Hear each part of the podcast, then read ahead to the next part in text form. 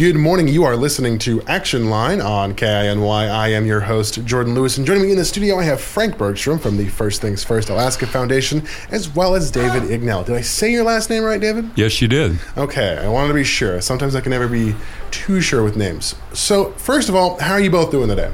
Uh, Fantastic. Uh, really a pleasure to be here again, Jordan, and to be able to talk to Juneau. Yeah, Jordan. Uh, first time we've met. Uh, first time I've been in the studio, and, and like Frank said, it's a pleasure. You're you're a very uh, personable guy, and uh, you have a lot of um, a lot of knowledge about things. Well, I like to think I'm personable, although I can be a bit uh, physically intimidating for some folks. But that's not what we're here to discuss today. The thing we are here to discuss today is obviously CBJ as well as City Hall. So, where does First Things First kind of finding itself with the City Hall? Because most notably, there's two ordinances coming up. Yeah, that's really why we're here today because there is this immediate interest in um, an assembly meeting tonight, regular assembly meeting, to discuss two ordinances. One is to put back on the ballot what was on the ballot last year, which is uh, issuance of general obligation bonds for the uh, construction of a new city hall. So that sounds a little bit like deja vu. Well, it kind of is because it was on the ballot last year and it was voted down at that time, and now here it is back again. So we're trying to understand why is that? What what what's different? What what's the purpose? Here, and we've got a few facts and figures to run over for you. Okay. And now, when it comes to, and so like you mentioned, this was on the ballot before. Now, this was before my time here in Juneau. So, how recently was that on the ballot? Mm, well, I couldn't give you the exact date, but it was last year, the last uh, municipal election, as I recall. Yeah, I believe it was uh, last October, and uh, uh it was uh, it was narrowly defeated. The city will tell you uh, it was defeated by I think 240 votes. Uh, and so that's uh, one of the reasons why they're saying that, well, let's put it back on the ba- ballot again. And this time, let's have a media blitz. Let's have a media campaign. And let's see if we can uh, swing those 240 votes into our favor. But, uh, uh, you know, that's what I've been doing is looking into the into the facts and the numbers, and and it, it's even worse than, than what we thought. Yeah, Dave brought up that media blitz, and that, that's not a bad way to look at it because um, that's the second ordinance that's for consideration tonight. The city wants to take $50,000, and those would be tax dollars, your tax dollars, and spend it on a ad campaign, as we understand it, to convince you, the voter, to vote to have the city raise your taxes. So one thing, uh, you know, I'm scratching my head about that, uh, the logic there, and I'm thinking, well, hey, if uh, the city is going to spend fifty thousand dollars to try to convince me and my neighbors to raise my taxes. Uh, maybe we should split that money. Um, uh, perhaps the city can spend twenty-five thousand dollars on their point of view, but isn't it more reasonable if they would also spend some money to give the other side of the argument. I mean, that's that just seems logical to me. Okay, well, when you're you're talking about the other side of the argument, can you can you present that to me? Because obviously, I've talked with members of the assembly about the push for that new city hall and the effects that that could have. So, could you present me with the other side of that argument? Well, well, let me, if I could jump in here. Uh, this issue came up last year. Uh, I happened to be at a, a, city assembly meeting, and they had a similar proposal last year. I think it was to spend thirty thousand dollars, and I objected to that, and I spoke during the uh, the hearing, and uh, it was, it, you know, it's like Frank said. I mean, this is one sided. It's not fair. And the interesting thing was, Jordan, is the city council or the city assembly took a vote, and they turned it down on ethical considerations. Um, there, there was two things that they wanted to spend money to, to, to, you know, to advertise. One was there was an initiative that had been um, circulated by a number of people around town on the reporting of your of your sales price of your home. Um, so they wanted to spend money. Uh, battling that, and then they also wanted to spend money uh, to advertise for a new city hall. And on both grounds, they voted it down uh, under ethical considerations. So I'm like, has our ethics changed in the last nine months? So there, there's a, there's an ethical issue here uh, that they're going to try to uh, gloss over. And let's uh, just throw out some of the facts and figures as we have them now that would bear um, coming out into the light.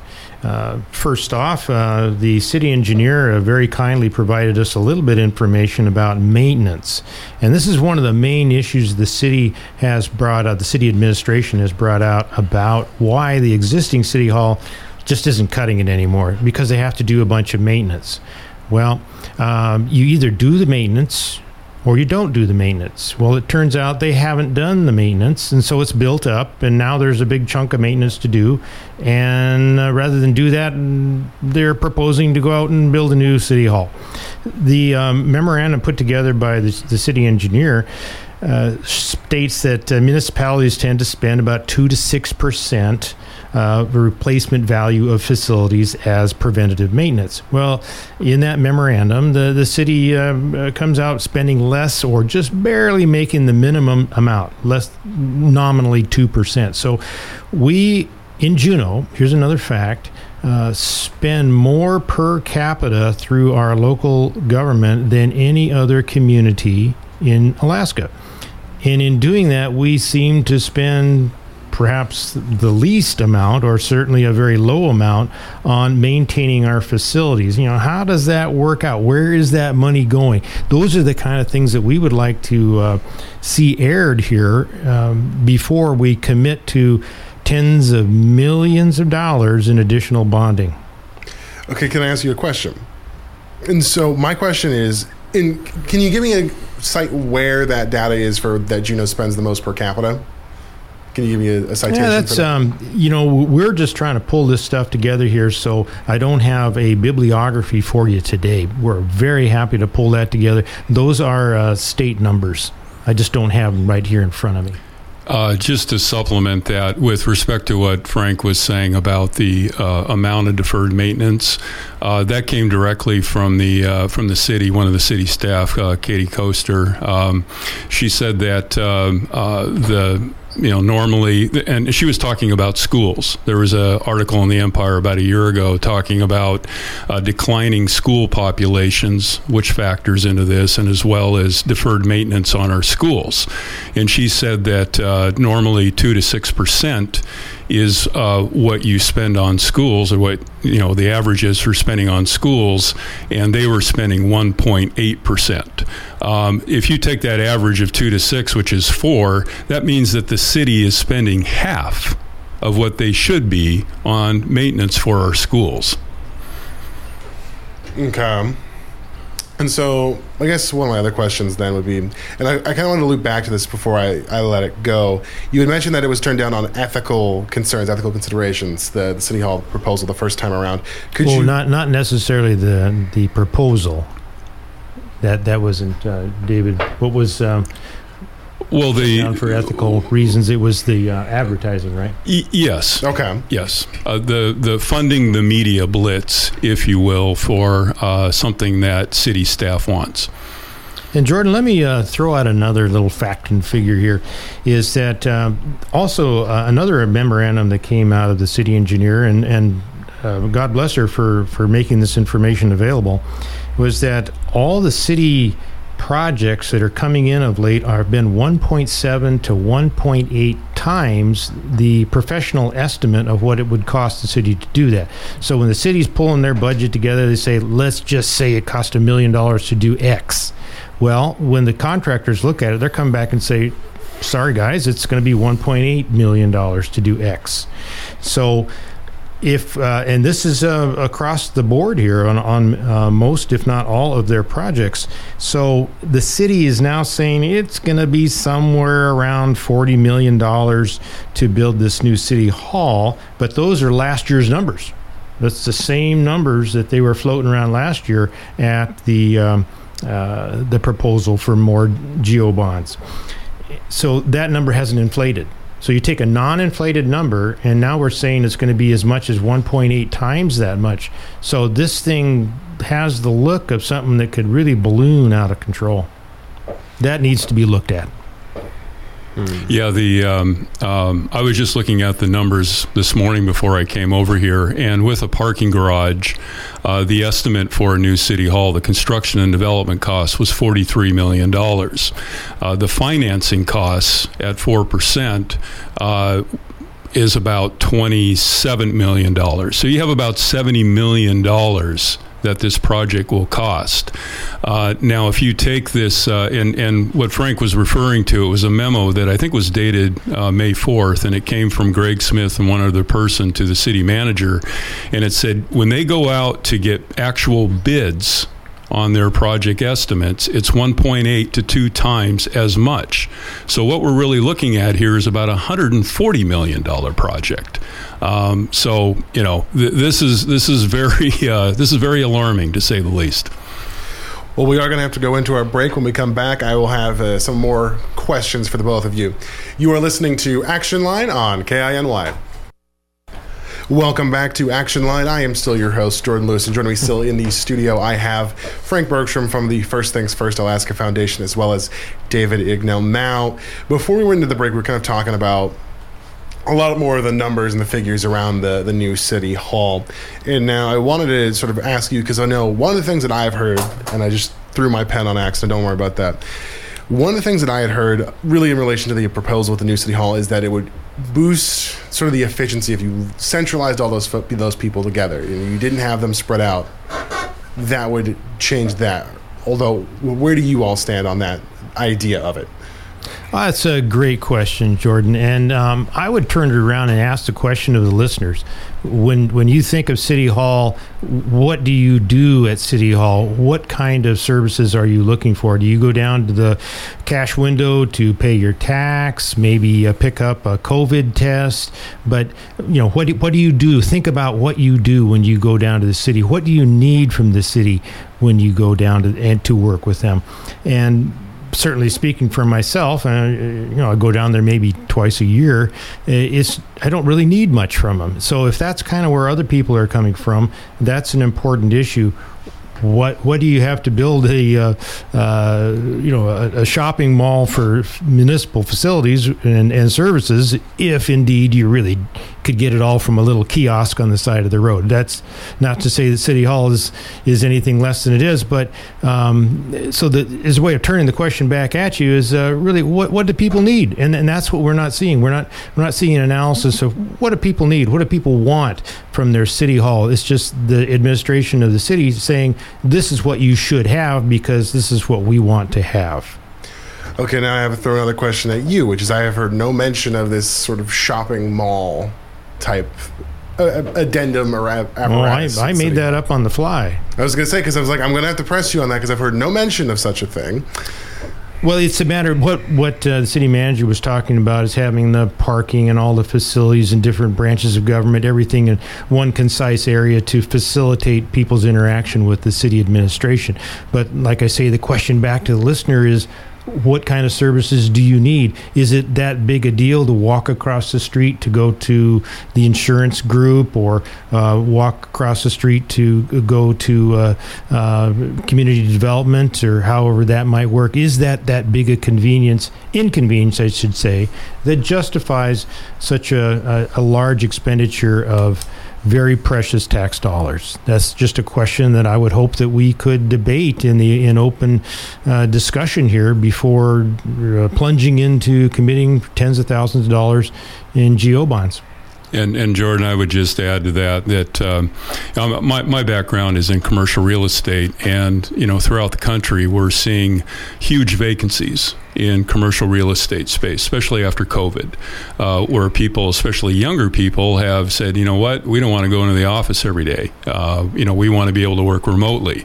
So, um, you know, patterning the, the, the, rest of the uh, uh, the rest of the country, uh, the city's need for office space should be diminishing, should be going down.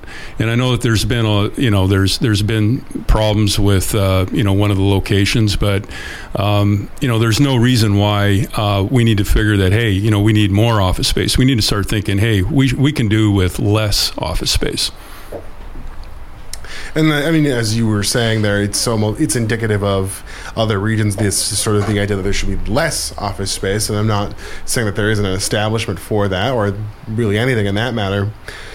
One one point you brought up in the the last half that I want to circle back to is the the deferred maintenance costs and how those kind of built up over time. And this is I'm, I'm sure that's not even it's not a new concept. You know, there's these deferred maintenance costs that happens with a lot of different things. I remember when I was a student journalist at the university, I had to go through the university's budget, and I would see you know deferred maintenance costs and things like that.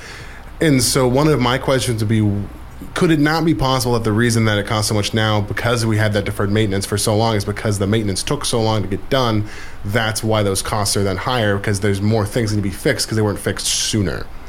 Oh, that's um, everybody who owns a house knows how if you ignore one thing, uh, say a leaky pipe, that then that soaks uh, into the uh, the sheetrock and that soaks into the insulation.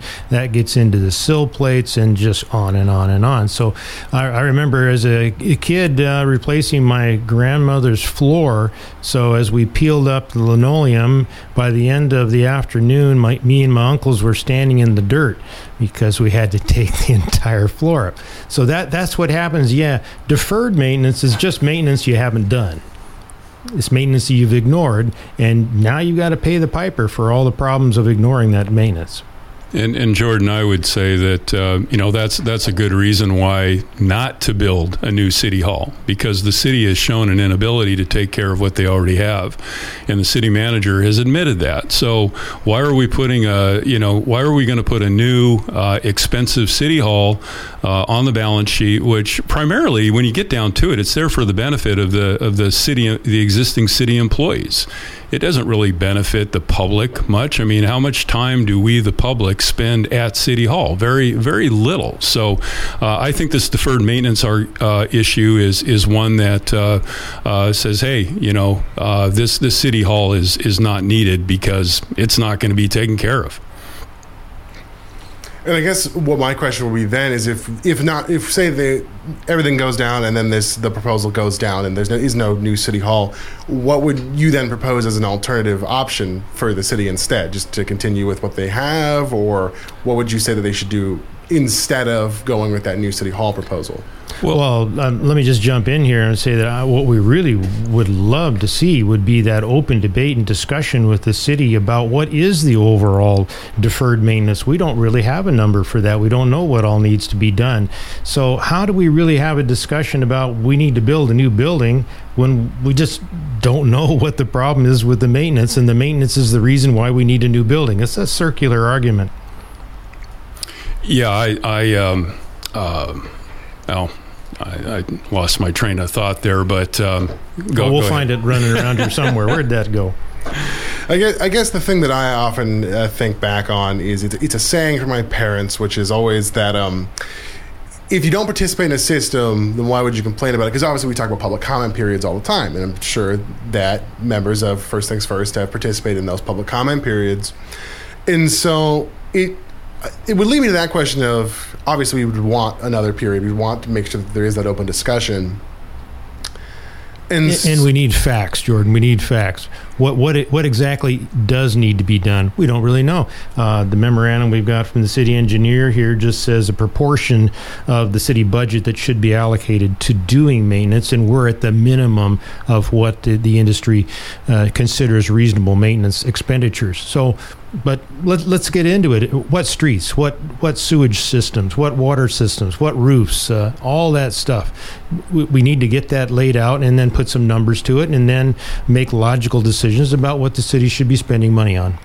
Yeah, and, and, Jordan, just let me pop in here. That's that's what started my advocacy. Um, was you know I live in West Juneau, and my my own property is being eroded by stormwater that's coming down from the Blueberry Hills development, and for the last three years, I've been trying to get the city to take care of it and they won't.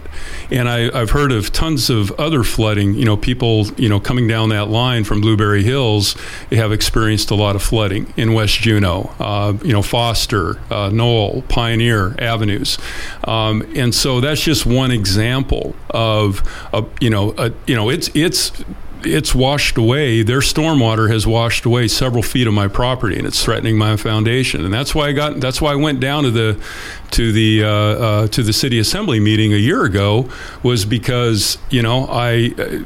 Basically, uh, the city manager and his staff were just kind of ignoring me, and so I think there's. I'm hearing all kinds of deferred maintenance uh, around around the city, and I'd like to get a list of that um, and quantify this and start talking about these facts. I see. Well, we've got about looks like 40 seconds left, so I want to give you both a chance for a final comment before we wrap up. Well, my final comment, kind of back, well, it's really summarizing what we talked about, is is a concept of maintenance by replacement. In my industrial background, there were operations I worked at where they would run a piece of equipment into the ground till there was literally unrecognizable, and then you go out and you buy a new one. So that's one way to save on maintenance departments is you just simply buy new stuff when it wears out, rather than doing the maintenance getting much more service life out of it. Uh, we, we rented a piece of equipment to a different operation, and I hadn't been receiving uh, lease payments on it. And when I went to check it out, uh, all it was was a pile of parts because they didn't do the maintenance on it. So that's all we're saying. Let, let's just get the facts out. Let's get some information. We encourage the city to share all the information they have so that the electorate can make uh, good decisions about where they should be spending their tax dollars in a time when costs just keep going up, our, our population is declining, and we need to be very, very judicious in how we spend our money in, in order to maintain our community. Gosh. Well, we are out of time now. I'd like to thank you both for coming on and taking the time to chat with me. Thanks, Jordan. Appreciate Always a it. pleasure. Have a good day, Juneau. You've been listening to Action Line on KINY.